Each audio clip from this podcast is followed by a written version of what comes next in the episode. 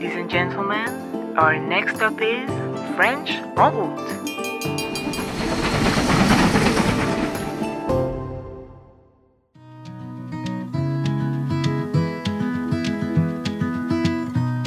Je m'appelle Jean-Philippe et je vais vous parler d'une tradition québécoise, le temps des sucres. Au Québec, le temps des sucres, c'est la fête de l'érable.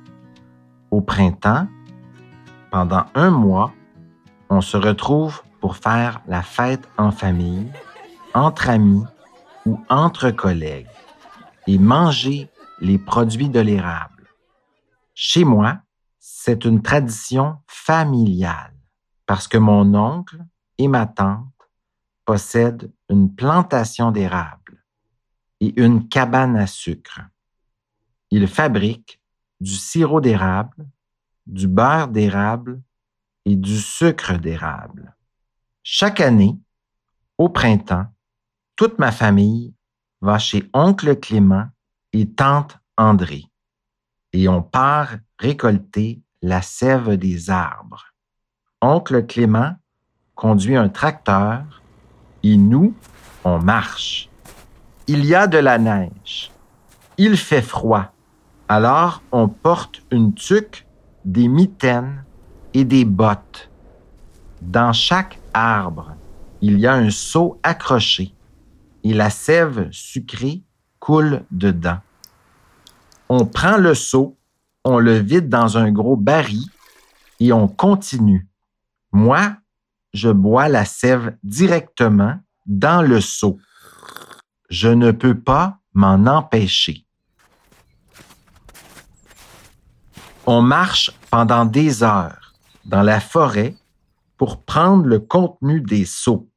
Et quand le baril est plein, on revient à la cabane pour fabriquer le sirop d'érable. Comment on fait?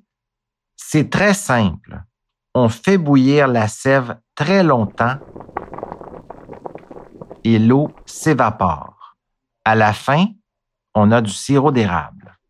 Mais ce n'est pas fini. On peut aussi faire de la tire. De la quoi? De la tire d'érable. On chauffe le sirop d'érable et on le verse dans la neige. Ensuite, on enroule la pâte collante sur un bâtonnet. C'est comme une sucette molle. J'en mange plein, c'est super bon. Un jour, pendant le temps des sucres, mon oncle Clément me donne une mission. Je dois contrôler la cuisson du sirop et mettre du bois régulièrement pour maintenir la température. Il me dit, Attention, le sirop ne doit pas brûler. Je suis fier de m'en occuper.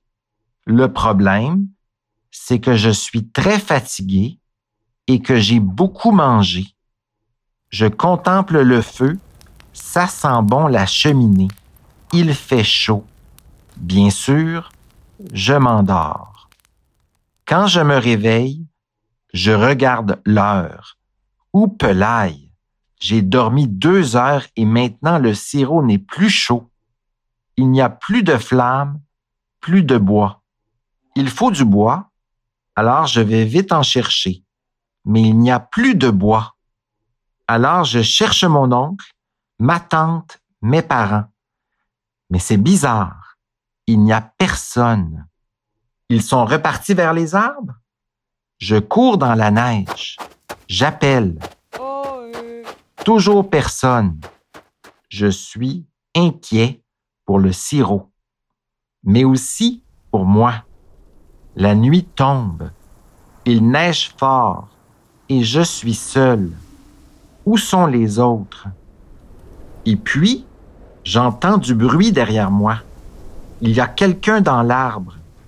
J'appelle mon oncle. Est-ce que c'est lui? Je regarde mieux. Je n'en crois pas mes yeux. C'est un ours.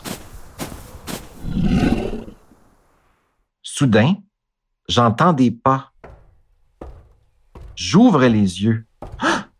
Je suis dans la cabane à sucre. Le bois et l'ours, C'était juste un cauchemar. Mon oncle arrive.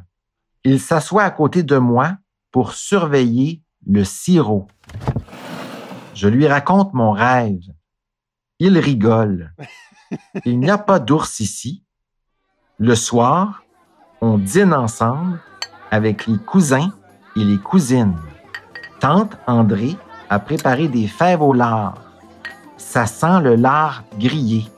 Quel bon moment. Ah, dommage que le temps des sucres ne dure que quatre semaines.